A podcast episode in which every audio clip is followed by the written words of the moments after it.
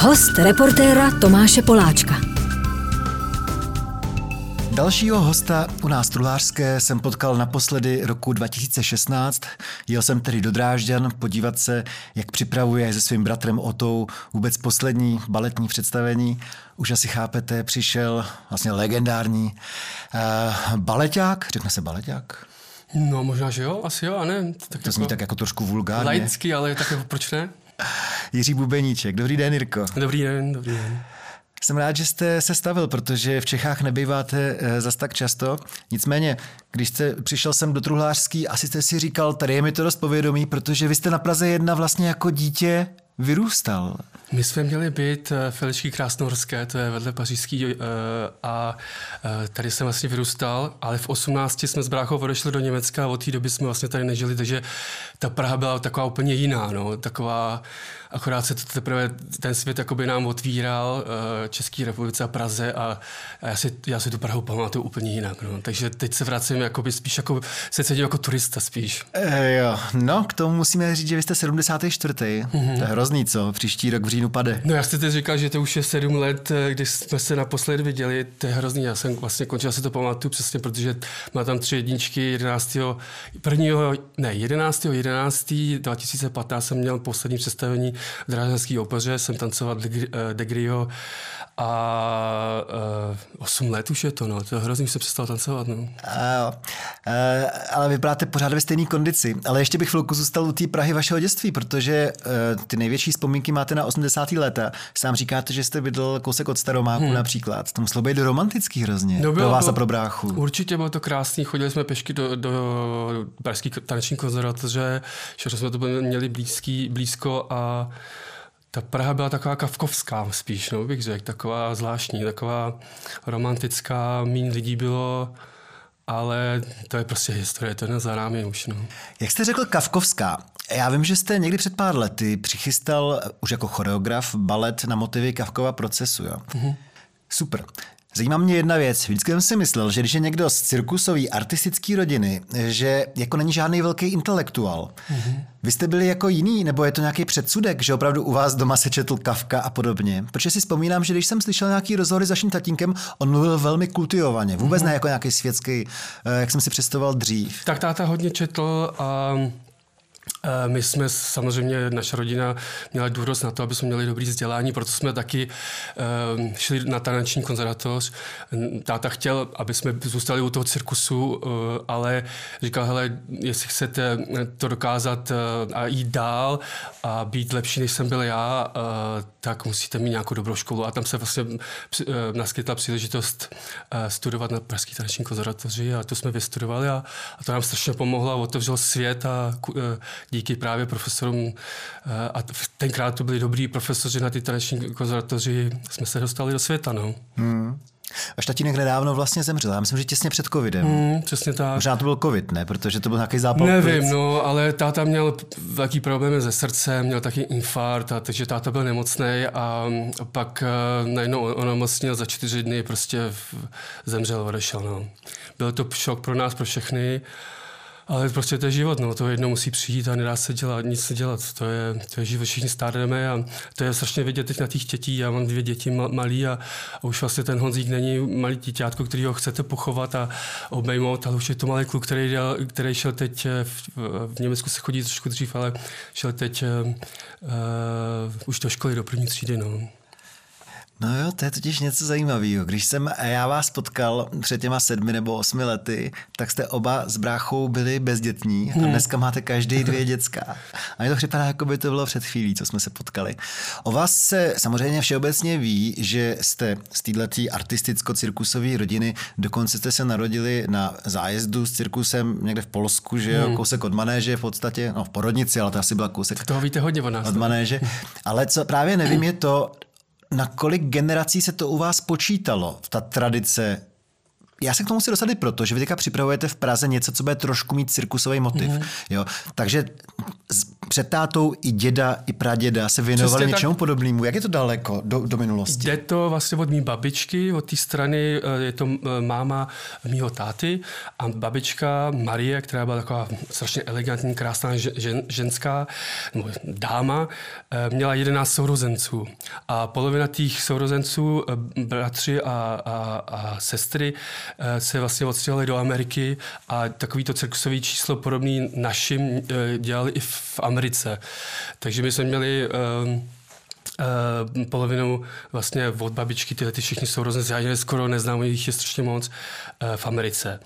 A naši zůstali tady v Československu, komunistickém Československu a, a vyrůstali jsme tady. A právě já jsem vlastně už od dva tisíce patnáct mě oslovil uh, Ivan Dunovský, který byl um, milovník kultury a, a vlastně zachránce Pražského komorního baletu, a spolu jsme přemýšleli, on strašně chtěl, abych, abych vytvořil nějaký celovečerní balet pro soubor, a přemýšleli jsme, co bychom mohli dělat. Tak nějak jsme se vrátili právě k tomu cirkusu a já jsem se potom rozhodl a teď vlastně spolupracuju s ředitelkou společnosti Ladislavou Dunovskou uh, a rozhodli jsme se udělat tak právě na tohleto téma um, magického cirkusu taneční stvárnění filmu Felliniho La Strada. Tak se taky ještě dostaneme, to bude mít v březnu premiéru. Mm-hmm. Sice to zní jako komorně, ale bude to asi ve velkém divadle, bude to ve Vinohradském. Mm-hmm. Je to teda komorní soubor, tanečníků je jenom osm a ještě k tomu budou nějaký studenti. Já se snažím to udělat malinko větší, ale právě co se mi líbí na tom příběhu, že to není jenom o tom, po takovém tom smíchu, ty cirkus, ten cirkus takový ten, že jsou tam ty klauni a trošičku naivní, ale právě ta Strada má takový ten, um, tu ulici, taková ta drsná realita toho cirkusu. Já si totiž pamatuju, že jsme vyrůstali v cirkuse, že to nebylo jenom takový to hezký a že třeba naši se v té maringoce, nebo my jsme měli v kemping velký, se převlíkli do těch kostýmů a když venku zrovna pršelo, tak bylo všude strašně bláta a oni na táta si navlíkli dřeváky a z toho kempingu šli do toho cirkusu, do toho šapita, bátě, a ten život nebyl takový, jako že si každý představuje, jaký ten cirkus je, ale to, není to lehký život, proto táta taky chtěl, aby jsme měli nějaký dělání a ten život potom měli i lehčí, než měl on. A vy jste byli nějaký moderní, ne? Že jste měli kemping, že jste měli pokojíček s bráchou a že jste nebyli v té maringoce, protože v osmdesátých letech spousta těch cirkusů a artistických společností ještě pořád jezdila s maringotkama. Jo, ne, to je takový malinko možná i kliše, jako každý měl nějaký velký jo. kemping nebo avy, k tomu ještě, co byl takový jako obytný takový domeček, a je to zvláštní, bylo to jenom jedenáct metrů a ten, kemp, ten ta avě taky měla nějaký tři čtyři metry a pro nás to byl vlastně takový strašně obrovský prostor. My jsme teda jako děti furt lítali venku, takže to bylo jako krásný, krásný dětství to bylo a, a takový jako strašně bohatý, a tak jsme si to užívali, jako že jsme žili furt na vesnici skoro jakoby, no.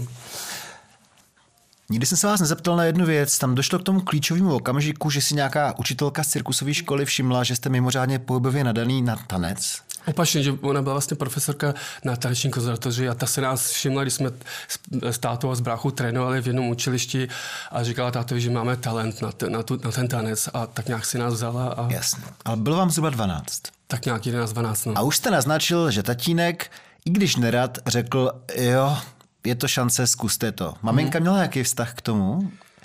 Tak zase od, od té strany, od mámy, tak babička taky tak nějak tancovala v divadle Rokoko, myslím, dokonce, a, a máma taky měla k tomu tanci blízko a táta si to vždycky taky přál nějak tancovat, takže táta, oni měli jako tak Piet, Piet Bertis, to byl i můj strejda, jeho žena, a, a oni spolu vystupovali a táta furt, a měl ještě druhý číslo, takový jako balanc na skleničkách, na noži, a tam si táta jakoby tancoval, takže myslím, že, že se to tátovi spíš strašně líbilo, že najednou někdo říkal, že máme jako talent na tanec, a, a Pražská konzervatoř a jedna nejlepší škola tenkrát, takže táta s tím hned souhlasil a spíš do toho byl zažraný táta než my, my jsme jakoby... To začátku... jsem se chtěl zeptat, no. Jak jste vy spočal, ale nejdřív mi řekněte, proč se ten jeho spolek jmenoval Piet Bertis?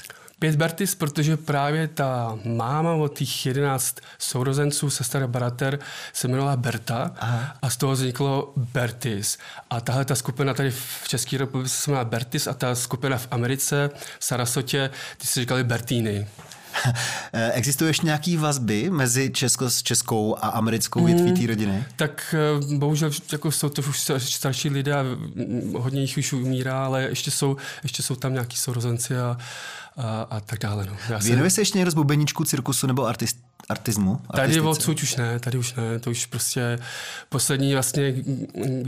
Kdo žije, je moje máma, můj strejda Andy, ten strejda teď dostal dokonce nějaké ocenění od cirkusu. A no. Strejda byl s nima. Strejda byl s nima, brácha od mýho táty Andy a jeho žena taky Ivana a i dokonce v, jeden, v jednu chvíli jejich dítě Lucie taky s nima pracovala. A, a ještě byste říkal, že táta jako druhý dělal něco na těch skleničkách. Mm-hmm. A to první, to jsem asi přeslechl, tak to první, to zásadní číslo jejich, to vypadlo... Piet Bertis jak... a to je na jednokoukách.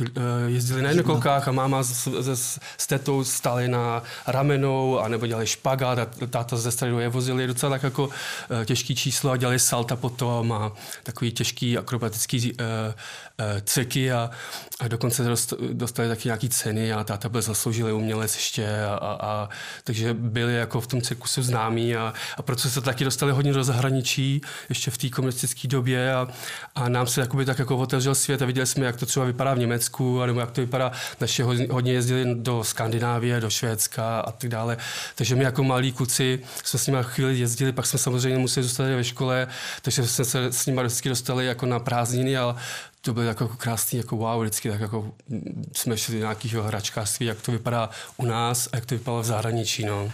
Je, tak to ještě pak si vzpomenete konkrétně, to mě zajímá, ale e, taky mě zajímá to, jestli do těch dvanácti jste se skvěle naučili na těch jednokolkách třeba, jestli byste dodnes jako zvládli nějaký trik na jednokolce. Na jednokolku si můžu sednout, můžu na ní jezdit, to zase tak těžký není, e, ale tak jako hezky, elegantně, jak táta nás to učil, to možná asi ne. A někoho ještě třeba vzít na ramena a s ním jet, tak to už vůbec ne. Ale táta nás učil, táta nás připravoval jako na tu, na tu artistiku a, a nějakou tu hvězdu, rundát flick-flag, že skočím dozadu na ruce, to jsem ještě uměl ne, donedávna.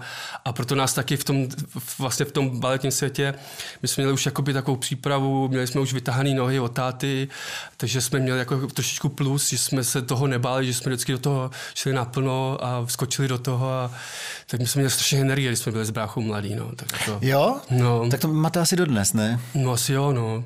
Nebo po těch dvou, po těch dvou dětech jí možná ubylo, ne? Jo, té doby, co jste tátu. No moje děti mají strašně energie teď. Jak jako... to se pak zeptám na to, co z nich... Hlavně Blanka, moje holčička, taková strašně hodná. Je pět, teda jste říkal. A to je hezký, máte český jména. Na to, že máte... Já jsem chtěl. Já jako... Jo, protože musíme říct, že vlastně vaše manželka je Moldavka, pokud mm-hmm, se nepletu. Z Kišinev. A my jsme se seznámili na Facebooku a ona žila v, v Japonsku asi šest let, takže umí perfektně japonsky a já jsem tam potom asi na čtyři dny jel a tak nějak potom se si sebou přivez a už žijeme spolu a vydali jsme se, vzali jsme se. A... Počkejte, a to je takový to, to jsem nikdy nezažil totiž, že opravdu jste cítili, že jste si možná souzení už online, že jste už otušil, že jako možná to bude klapat? No já mám těch jako přátel strašně moc, jako ten limit je nějakých pět tisíc, takže mám těch pět tisíc ten limit a pak mám ještě nějaký jiný stránky. A, takže jsem, byli jsme nějak přátelé, vůbec jsem o tom nějak nevěděl.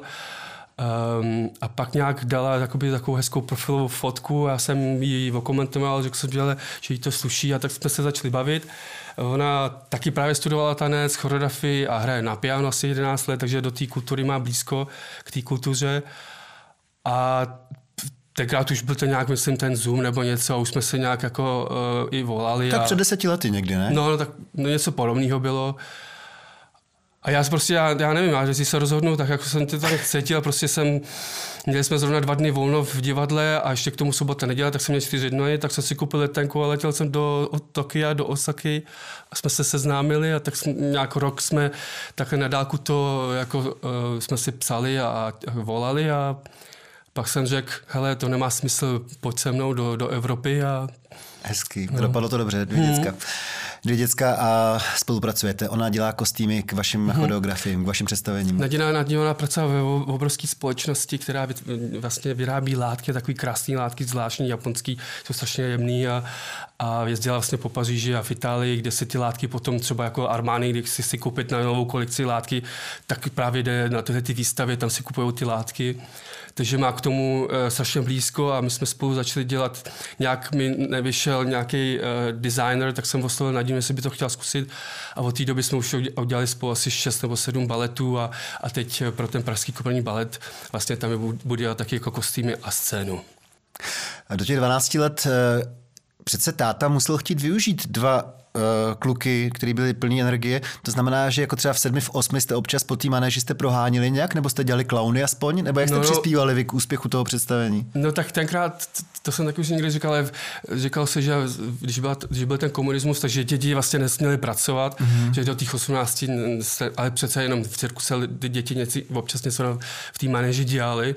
No a my jsme občas byli převlečeni jako ty klauni a jsme tam udělali nějaký, něco jsme žonglovali, nějaký salto udělali, něco takového, ale to spíš jenom jako ze srandy, no. A líbilo se mi to, jak jste měli tu obrovskou výhodu, že se na rozdíl od všech spolužáků tady z Prahy mohli jezdit do kapitalistických zemí, hmm. na západ a do Skandinávie. To bylo hezký, co jste no. si vozili třeba domů a ty děti jak museli žárlit, jak museli vám závidět ty krásné věci, co jste si přivezli, ty hračky. To se už nepamatuju, že se děti žárlily, to jsem asi tak jako nevnímal. Desky, vám bylo patnáct třeba, jste si mohli přivízt. Ne, to, to už jste nejezdili, to už jste byli na škole. Aha. No, to už jsme nejezdili. nejezdili. To, to bylo spíš takové zase smutný, protože naši přece jenom museli pracovat, vydělat nějaký peníze, tak jezdili ne takový dlouhý štace, ale třeba na měsíc, na dva jeli do Japonska, do, do Malázie odjeli a my jsme tady vždycky museli zůstat kvůli té škole s babičkama. A takže se záviděli, že jsou zrovna Malajzi nebo v Japonsku, ne? Ne, jsme spíš, jako nám bylo smutno, my jsme šli, byli děti a, a rodiče furt někde jezdili, takže to dětství bylo takový někdy jako no, smutný, no. Když jsme byli tady sami, no. Hlavně připadá, že to Japonsko je vaší rodině nějak souzený, že vy tam jste pořád.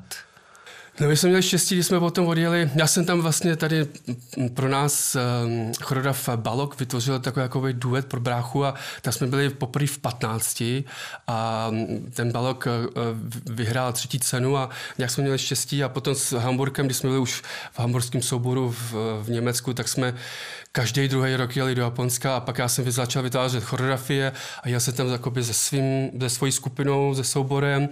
Já jsem tam pošel se, já nevím, třicetkrát a teď tam jsem byl minulý let, minulou zimu v, a teď zase v lednu tam jedu znovu teď a budu pracovat s Tokyo City Ballet a děláme spolu jeden balet, co jsem vymyslel a bude to N H K, televize to bude natáčet, tak se tam strašně moc těším. No.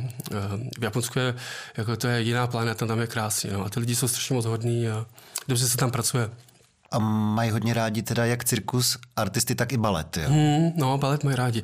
Ale v Japonsku je to takový, jako že oni milujou pařížskou operu a milujou prostě Royal Ballet a tyhle ty strašně takový ty Vínu, Věna a, a tak mám štěstí, že, že si zamilovali i ten hamburský balet a mě s bráchou a my tam máme jakoby i faninky a, a když tam jsem, tak vždycky něco musím podepsat a tak je to takový hezký, no. Hmm. No jo, tak protože se později dostaneme i k tomu Fellinimu, k té La Strádě, kterou jakoby představujete, připravujete jako její adaptaci pro balet tady na březen. Tak na závěr k tomu cirkusu se zeptám, je to ve vás pořád? Jako bylo po těch třiceti, čtyřiceti letech ve vás e, nějaká nostalgie vůči tomu cirkusu? Když někde náhodou zahlídete, já nevím, šapito, nebo vidíte artisty, tak to s váma vevnitř něco dělá pořád? No to určitě a hlavně když je někde nějaký cirkus, tak se tam dostanu většinou zadarmo, že vždycky někoho někoho znám, oslovím. No, takhle funguje ty vazby pořád. No, jo, no, co jo, vždycky. Ale vždycky to malý Bubeníček. A on lidi vůbec nevědí, že jste byl prvním solistou někde v Drážďanech a v Hamburku a že jste po celém světě dělal baleťáka, no. Ale vědí, že jste mladý od, od cirkusáku. No, no, většinou to vědí. A asi takový to... Třeba já mám teď už jako na jeviště nejdu, takže se nemůžu předvádět na jeviště, ale třeba dělám nějakého klauna pro děti a ty se, se tomu smějou a, a, a to se mi líbí. No, takže takový, ten, takový to cirkusový a jsem tady, to mi asi zůstalo. No. Jo?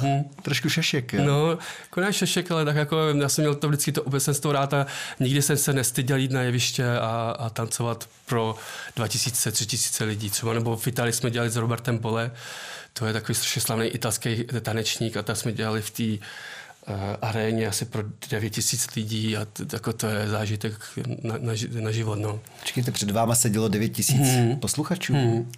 No, diváku, no. A vy jste doopravdy nikdy netrpěl tím nervozitou a trémou? Zatím? Ale jo, tak jako každý, kdo jde na jeviště, herci, zpěváci, tanečníci, my tu, my tu trému, trému máme, ale člověk se jako tak jako naučí být uh, v přítomnosti. Hmm. Na jevišti tam hlavně ten tanec se odehrává přítomnosti, tam se nedá myslet, jako, co se stalo nebo co bude, a člověk jak je v té přítomnosti, a tak, tak si to může fakt jako um, vychutnat, a právě v té přítomnosti se můžou stát takový ty wow, že to představení je jako jedno z nejlepších, nebo že, že nějak máte tu konexi s tím divákem, a, a to je právě to, to je spíš taková tak jako psychologická uh, práce s tím mozkem, než vlastně s tím tělem. To tělo je, že si to natrénujete, ale potom vlastně, co je strašně důležité, je ten mozek a ta emoce, a jak se můžete odprostit od těch nervů na jevišti, a, a to jsem se jakoby tak nějak na to přišel, na ten, jakoby, na ten matrix, a to potom máte takovou tu svobodu na tom jevišti. No ale samozřejmě to tělo stárne, a pak když už máte tu svobodu, si vlastně jste přišel jak na to, tak to tělo už nemůže. Mm-hmm. Ale znovu to zopakuju, vypadáte, že jste uh, ve formě fyzický. Uh, opravdu to tělo jako stárne. Zvládl byste dneska to, co jste dělal před osmi devíti lety, ještě na závěr své kariéry, nebo už by to vůbec nešlo v čtyřiceti devíti? No já totiž jak choreografuju, tak se pod hejbu, a já to rád i ukazuju. Já jsem třeba strašně měl rád tu partneřinu a ty zvedačky, a já to všechno ukazuju. Třeba teď týden jsem zvedal holky, a, a já to jako umím, protože mám zkušenosti, jako ne, ne že se vychubuju, ale že mám prostě zkušenosti čtyřicetiletí. Takže jako v kondici jsem, ale um, já bych to jako, já to umím v té hlavě, všechno vím, jak na ty kroky technicky, já jsem se na to přišel, vím, jak na to, ale uh, já třeba vyskočím a píchne mě v lejtku, jo, a natáhnu si lejtku a nemůžu chodit čtyři dny. A nebo když hodně zvedám ty holky, tak se mi zablokujou záda, nebo mě začne chytit tady lop, um, plotínka v krku, a prostě ty takové ty nemoci, které se nevyléčily, nebo ty bolesti se hned vrátí, a, a bolí to, no. A to se prostě už nezmění, no. Yeah. Takže to tělo je opotřebované, jako my, my jsme s bráchou dělali na takovým tím jako vrcholovým jakoby sportu, když se to dá říct. Já to nemám ne, nerad při, jako říkám, sport a balet. Ale určitě to ale je, je podobný, to, je to strašně fyzický. Trénovali jste stejně jako no, hokejista v N H K? No i víc, jako my od rána od desíti trénujeme do šesti, jo, každý den, a pak je někdy to představení. Takže tanečníci trénují víc než i fotbalisti. Ten Ronaldinho, no, ty, ty lidi, oni jdou ráno trénovat dvě hodiny, nebo tři, jdou, jdou do fitka, a to je všechno, jo. To my děláme furt. A mezi tím mají spoustu těch masáží, rehabilitací a podobně taky. No, jako, a to byste a... neměli asi. No, jako jo, v divadle teď už to taky bývá jako součástí toho, ale jako zase třeba nemáme tolik peněz, viď. Mm. Mm. No, takový ten výkon je, uh, si myslím, že tanečníci jako makají nejvíc vůbec z těch profes, profesí, těch sportovních, jakoby. Uh, a že to ještě není tak ocení, jak by to mělo být. A proto musí být strašný, být takový docela dobrý, ale ne nejlepší uh, tanečník třeba, ne? Jako vy jste nakonec měli s bráchou úplně nádherný kariéry, vy jste byli ty hvězdy ve svých souborech po světě, hlavně v Německu, ale po světě, jo, ale takový ty, co nejsou úplně na vrcholu a obytují tomu taky dvacet pět let a pak tak vlastně jako jsou opotřebovaní a nikdy nebyli ty, co stojí v první řadě a klanějí se, to je hrozný. No chápu, no, a každý má nějaký sen se, si zatancovat to solo, ale taky jako to tancování se nedělá proto, aby člověk byl slavný nebo, nebo bohatý, ale protože vlastně ten tanec je součástí tvý osoby nebo charakteru a prostě to chceš dělat, protože to miluješ a miluješ to jeviště, miluješ jít a mít tu možnost jako herec se převlíknout na nějakou a dělat stvárně jinou roli a, a to se mi strašně líbilo. Prostě my jsme to brali jako herectví, jako ty role a já jsem neměl problém stvárně jakoukoliv roli a, a že jsem se potom dostal dál, že jsem třeba um, byl lepší než ty ostatní, to jako se stávalo tak jako postupně. A to nebylo, no, ne, to, to se stalo rychle. No jo, stalo se to rychle. Já jsem byl už s bráchou, jsme byli ve dvacet dva, jsme se stali jako ty principal dancers, první solisti. Ale nebyl to fokus toho, proč jsem to dělal. Asi. Já jsem to miloval, ten pohyb. A, hmm. a to herectví jsem měl strašně rád taky na tom. No, no právě. A to se chci zeptat možná, jak říkám, před těma osmi lety jste pomalu opouštěl, vypadal jste velmi smířeně, vy i brácha, jakože to takhle to má být, takhle máme skončit, ale zároveň říkáte tohle, že jako máte rád to herectví, že vám nevadí naopak být středem pozornosti na jevišti, takže jak jste si zvykal v těch následujících letech na to, že najednou jste spíš v zákulisí než na jevišti, mm. to je jedna otázka a druhá je ta, jestli, kdybyste dostal třeba hezkou nabídku jako hereckou, dejme hmm. tomu, napůl hereckou, napůl pohybovou, jestli by vás to strašně naláklo vrátit se na jeviště v něčem, co není tak náročný pohybově, hmm. ale vlastně to napůl tak jako činoherní. No to by mě lákalo, já nevím, jako já bych, protože já jsem vždycky byl takový, že když něco dělám, tak to dělám naplno a fakt jako musím to mít nastudovaný a, a nacvičený, že potom na tom jevišti se volnej, jo? Že mám jako uh, volnost. A kdybych musel něco teď hrát nebo mluvit, tak uh, já se někdy stydím mluvit česky, hlavně česky, protože já mluvím uh, se svojí ženou anglicky a ve světě vlastně v každém souboru jsme mluvili anglicky nebo německy, takže mě někdy ta čeština občas jako hledám ty slovíčka, takže to bych, jenom, to bych třeba vzal, že by bylo součástí toho, že bych s někým intenzivně pracoval na té češtině, na ta výslovnost a tohleto, jo. To bych prostě, bez toho bych nešel. A nebo byste dostal roli někoho, kdo není, kdo je emigrant? Nebo... No tak jako klidně, to jo, to třeba, kdyby to byla taková nějaká role, tak jo. Ale to bych určitě jako nějak dohnal. A uh, že mi, jestli mi chybí jako pozornost nebo být na jevišti, to mi nechybí, protože jak jste říkal, my jsme si to fakt jako s bráchou užili a zatancoval se si všechno, to tělo, co si já jsem dostal od Boha, vlastně jsem to využil vlastně co nejvíc, co jsem mohl. Tancovali jsme ve všech divadlech světa a tak nějak tak ten konec přišel, protože jsme s tím byli smířený a já nemám potřebu jako tanečník se ještě někde ukazovat ještě a, a, a hlavně jsem nechtěl, aby lidi říkali, no on jako ještě jako už ti starý, no. To se mi už, jako proč, no, na, na co? Mně se to hrozně líbí, že jste odešli v tu chvíli, kdy jste jako měli odejít v těch čtyřiceti jedna čtyřiceti letech. To je příklad z pařížské opery, tam vlastně se člověk stane ne princip dancer, ale stane se etuál jako hvězda, oni se tak říkají, a oni tam mají limit do čtyřiceti, myslím právě do čtyřiceti jedna nebo do čtyřiceti dvou, a pak vlastně už nemůžou pokračovat. Hmm. Pak musí odejít a dostane příležitost zase ten mladší. A my jsme si řekli, to je pro nás tak nějak ten limit, no. Hmm. Já nevím, jestli vy nebo brácha jste mi tehdy v Drážďanech říkali, až to fakt skončí, tak si udělám, možná vy jste mi to říkal, tak si udělám nějaký volno, chtěl bych třeba, třeba cestovat po Indii. Hmm. Nevím, jestli to byl Ota, nebo jestli... To byl asi brácha, já nevím. To, to je jedno. Ale ve vašem případě teda podle mě k žádnému volnu nedošlo, protože vy jste se extrémně rozjel právě jako choreograf. No. To jste měl od té doby obrovský úspěch, vy jste byl tehdy hvězda baleťácká a teďka jste už hvězda choreografská, protože vy jste třeba nastudoval představení v La Scale a podobně. Hmm. To není úplně běžný. Takže vy jste se nezastavil, vy jste no, rovnou bez nějakého přechodu pokračoval dál, ale už z pozice šéfa. Tak já se vlastně, když už jsem končil, tak um, já už jsem té choreografii udělal hodně, hmm.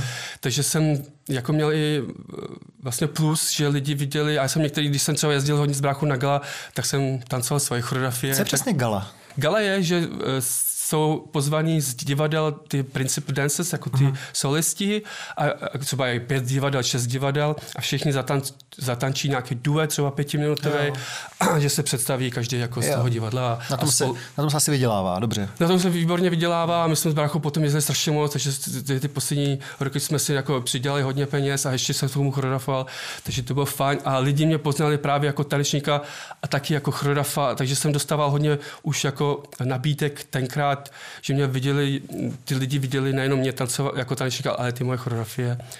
Takže já, já už jsem, ne, že jsem jako skončil, nejenom jsem začal s choreografií, ale to se tak jako hezky prolínalo, no, a tak dále. No. Tehdy jste vůbec nevěděl, ani jste nechtěl na to moc odpovídat, co se stane po konci taneční kariéry vaším domovem? Hmm. Jak to nakonec dopadlo? Máte vůbec nějaký domov? Protože vlastně vy jste dlouho bydlel v Drážďanech. Logicky, protože tam byl váš soubor. Hmm. Jo. Musíme připomenout, že vy jste s bráchou nastoupili kdysi uh, do Hamburku, hmm. ale uh, potom, já nevím, po kolika, po deseti letech jste se rozdělili a vy jste teda se stal hlavní hvězdou drážďanský, no, drážďanského baletu. Já jsem byl v Hamburku třináct let a tam jsem jako byl fakt na vrcholu a měl jsem takovou pozici, že jsem... Uh, u těch diváků byl strašně oblíbený a tak když jsem najednou změnil uh, angažmá a šel jsem do jakoby východního Německa, do Drážďan, tak všichni psali do novin, co se jako stalo a že odpou- opouštím svého uměleckého tátu, jako toho Johna Neumeira. A mě ty, ty věci byly úplně strašně jako, nejsou jist prostej, ale jedno, jedno, protože uh, v Drážďanech se formoval nový jakoby soubor, teda tam byl soubor šesti, šedesáti členej, ale přišel tam jeden takový vizionář, ředitel z Kanady a polovina souboru odešla a on si vzal nových třicet lidí a chtěl mě a tanečnice z, z Marinského divadla a já nevím, z Ameriky a, a prostě tam byla taková strašná dobrá kreativní energie. A já jsem toho chtěl být součástí, no. Takže jsem obětoval to, co jsem měl, začal jsem jako znovu, když jsem nastoupil jako principal dancer, ale a to bylo krásný, jako ty první dva roky, tři roky jsme dělali třeba do devíti večera, všichni jsme do toho byli strašně zažraný a to bylo fakt pěkný, jo. A měl jsem to blíž k mámě, k tátovi do Prahy a, a lidi začali jezdit z Prahy na mě se koukat a byl zase takový něco hezkýho, novýho a tam jsem tancoval deset let a... A zvykl jste si za těch deset let na to jako na svůj domov? Jak to dopadlo teda? No já jsem domovem? Tam, protože jsem začal hned choreografovat, jak jsem skončil dva tisíce patnáct a další nabídka, tahle ta nabídka, tak já jsme tam v tom nějak zůstali a nejednou to k tomu děti a, a manželka a, a nějak jsme tam zůstali. Furt jsem myšlel, máme se vrátit do Prahy nebo ne a... Furt je to tak jako v mém mozku, mám se jednou vrátit, nemám se vrátit, mám zůstat v Německu, nemám zůstat v Německu. A, a ono to je všude hezký a všude něco to má plus a mínus, no, tak asi. Tak jo, tak jaký jsou mínusy a plusy Drážďan oproti Praze nebo Hamburku? Tak Hamburg fakt přepichují město, tam je krásně, hlavně když je na jaře, všechno je zelený, tam je strašně stromů a ta voda a Alster, ta, ta, ta, ten... ten Um, to jezero tam, já jsem bydlel blízko toho a tam je fakt krásně. Jo. A je to ale jako velké město a je to drahé město. Drážďan je zase naopak, že, byl, že to byl ten východ a e, vlastně hodně baráků bylo zboraných, tak se tam strašně staví a strašně se tam investovalo. To západní Německo strašně dávalo peněz do, do toho východu a třeba to divadlo, nebo i škola, Paluka šula, šule, ta škola taneční dostala, já nevím, jako půl milionu, ne půl milionu, pětset milionů, třeba se dostali na to vůbec tu taneční scénu jako dát dohromady, když jsem tam přišel, tak tam se to všechno zarazilo a, a to město je taky pěkný a tam je taky ta voda, to, to Labe a já vlastně celý život jsem bydlel, to máte Prahu, Hamburg, Praha, Drážďany, vlastně jedna voda, no. Labe, Vltava. Vltava, která se vlívá do Labe, no, no, no. To jste vždycky bydlel takhle u té vody, která teče ze Šumavy. No. To je dobrý. No, no, no. No a ale je to, jsou to Drážďany, je to přece jenom poloviční město proti Hamburku. Je, ale zase jsem si zvykl, já už jako nepotřebuji, já tolik jezdím, takže občas jsem v Praze, občas jsem v Paříži, občas jsem v Tokiu a ty velkoměsta si člověk užije, ale pak přijde domů a to je jakoby město, který nikde není jakoby zácpa, je to všechno patnáct minut autem, deset minut autem, všechno, co potřebujete a je to tak jako klid. A mě to, mě, já ty velkoměsta už jako nemusím. Tady se vrátím do Prahy a je to tak jako, jako romantika, furt jako ta, ta, to dětství se vrací, ale ta Praha má něco takového jako i šedivýho, takového kafkovského. I ty lidi, i ty baráky. No, protože, protože je konec října. No, ale já vím, ale... ale Ale, v květnu nebo v červnu snad ale ne. Já jsem se vlastně strašně rád a ty, ty lidi mám rád tady a, a tady je taky taková ta kultura toho tance, že lidi chodí na ten balet. A, no, tak jako tohle, to se mi líbí. No. A co na to říká vaše, jak jste říkal, Nadina? Nadina, no. Co, co říká na tu možnost, že byste třeba jednou odešli do vaší rodné Prahy? Ona je z Kišiněva, to není moc hezký město, co si budeme povídat? Um, no, tak teď mají novou prezidentku a ta je víc nakloněná k té Evropě, takže tam se to taky teď zlepšuje konečně, protože ta Moldávie a vůbec ten východ celý postsovětský byl vlastně pod, pod tím Ruskem a oni se toho nemohli tam zbavit a vlastně ta, ta, jakoby ta země a to město jako zůstalo v nějak v historii sedět a teď se to konečně začíná všechno měnit, takže to je jako k lepšímu a já, my tam zase pojedeme na Vánoce a ty lidi jsou tam strašně moc hodní. A mají a... tam nějaký dobrý víno a tak? Víno tam je krásný, je dobrý, no, strašně chutný a, a jeho táta, její táta má ve sklepě víno a oni vždycky, když se jdou projít, tak já jdu dolů a takový ty, takový ty, co to tam jako kape, tak to vypiju, no mají to, to, to tam dobrý, mají, oni mají i vy, vy, jako vy velký pole a tam dělají uh, svoje víno domácí. A... Takže nejsou přímo ve městě Kišiněv? Jsou no, no, jsou, ale mají ještě jako i... No, i... chatu. No, no, no. To je, tak co říká na tu možnost, že byste třeba uh, to je tak, jako, půlku to... života se vrátili zpátky do rodné Prahy? To, furt, to je furt jako, že, protože mám taky to samozřejmě tady mámu a máma taky už není nejmladší, je, samozřejmě teď se stala babičkou a tak cestuju hodně, se snažím být co nejvíc v Praze, abych jsem byl s tou mámou, a tak samozřejmě přemýšlíme se vrátit, nevrátit, a pak vždycky se, pak jsme tady, pak se nám tady líbí, pak jsme zase v Německu, tam se nám zase líbí, pak jsme v Japonsku, tam se nám líbí, a jak furt cestujeme, a už to mám od mládí, že furt jsme s rodinou cestovali, tak to je nějak domov je všude. Mě to jako nevadí, já jsem se na to zvyklý, já prostě, když jedu někam choreografovat, tak ten byt na ty dva měsíce se stane můj domovem a vůbec mě to nějak, to nevnímám prostě, no. No jo, ale teďka nejste sám, teďka máte... Děti jdou do školy. No, takže hmm. je to těžší a těžší, nebo hmm. to je jako za vašeho dětství, když vám přišel uh, pohled z Japonska od rodičů? No je to tak, že právě, že Honzík šel teď do školy do první a my jsme ho dali v Německu na international uh, školy, jako mezinárodní školy, protože já na něm mluvím doma mojí blbou češtinou. Máte výbornou češtinu, jo, ne, nebuďte skromný. Nadina mluví, se snaží mluvit rumunsky, spolu s Nadinou mluvíme anglicky a žijeme v Německu, takže oni chodili do, do, do kindergarten, chodili do, něm, do německý, takže mluví i německy, tak jsme říkali, že bylo hezký, kdyby ty nějak ty jazyky v nich zůstaly, tak chodí do školy, kde se mluví celá ta výuka je v angličtině, ale i v němčině. A jsou tam jako lidi od všude, od šut, co řekne česky, to stříhnete.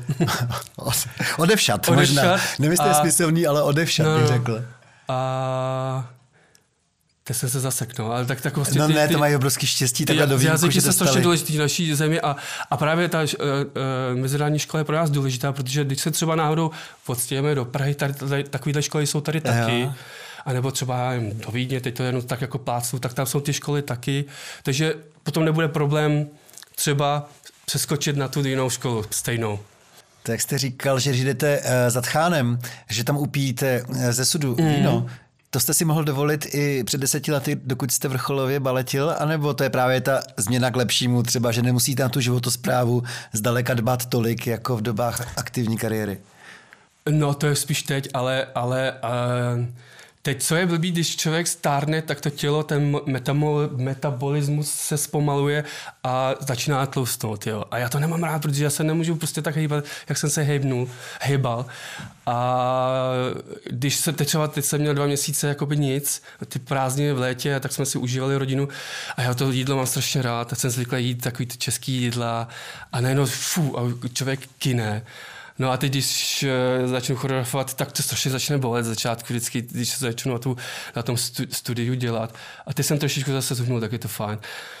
Uh, no, takže uh, já teď to jako, když člověk tancuje, tak to všechno jakoby spálí a nemá s tou, hlavně kluci, my nemáme problémy s, jako s tou váhou, a, ale teď se na to musím dát pozor, no. Někdy třeba jeden, dva dny nejím, hmm. tak jako si dělám pust, to, hmm. to dělám rád. Uh, protože se vy, vyčistí ten mozek. A teď, opravdu no, vydržíte mm, dva dny? No, i, i tři, nebo týden jsem vydržel taky, no. Popište mi to ten týden, jak to probíhalo a co teda vlastně jste si dovolil? Jenom nějaký šťávy? Tak třeba, nebo? Když třeba dva dny, a já to nedělám uh, tak jako nějak uh, laicky, prostě jsem o tom i četl a proto tělo strašně to je dobrý, třeba ten jeden den nejíst, protože... No jeden den to bych zvládl taky, ale mě zajímá ten týden, třeba ten extrém váš. No ten týden já jsem trošičku jako švindloval, že jsem si dělal nějaký jablečný džusy, že jsem úplně, že jsem nějakou tu jakoby potravinu i v té jakoby vodě měl, no. Hmm. A to, to, to tělo vydrží dva dny, je to hrozný, třetí den je to hrozný a pak najednou už nemáte hlad. Takže myslíte, že byste vydrželi čtrnáct dnů? No, tak jako to, to, to není třeba zase. Já to dělám jenom tak jako občas, uh, aby se mi ty, ten, to tělo vyčistilo, nebo ten mozek, aby... No třeba, když se najednou nasidlí a vydržíte jeden, dva dny nejíst, tak se vylečíte. To tělo uh, zapne takový ten automatický, uh, takový to, že se to, ty buňky začnou zase regenerovat a vylečí se. A to se jakoby ví teď víc a víc. Já to taky zkusím. Mm. Hele, a to děláte teda, když vám není dobře, tak si naordinujete mm. takovýhle no, půst několika denně. No, ono teda začne vás bolet hlava, je to hrozný to vydržet, ale potom člověk to vydrží. Ale musíte si o tom něco přečíst. Ne? Jako mm. Je dobrý uh, vědět o tom a, a, a nedělat to jen tak jako, aby zase to tělo nějak netrpělo, nebo aby se si něco nějak neublížilo. Mm. Takhle. Jo, No, já se vás vůbec neptám na bráchu, ale jednu otázku aspoň na Otu, protože vy jste samozřejmě na sebe byli velmi navázaný, i když vy jste potom odešel z Hamburku do Drážďan hmm. a jeho jste tam nechal, ale i tak jste byli v neustálém kontaktu. No a jo, ale v posledních letech se vám uh, rozšířily ty rodiny, hmm. takže vy asi teďka jste hlavně se svýma rodinama a asi už tolik se s Otou nemůžete vídat ani. Jo, tak my se vidíme víc, já občas do toho Hamburku jedu, nebo teď zrovna tady byl brácha u mámy s dvouma dětma a my jsme přijeli s manželkou taky dvě děti, tak to bylo doma tak jako peklo. Jo, máma bydlí pořád tady na Starém Městě? Hmm, mám, ne, na Starém Městě, naši se vystěhovali potom, když jsme odešli uh, do Vesce, aha. takže bydleli malinko za Prahou, Praha mm. západ a tam taky krásně. No to jo. No a je tam zeleň a... Uh, Vyjdu se tam čtyři vnoučata? No joj, ne. jako...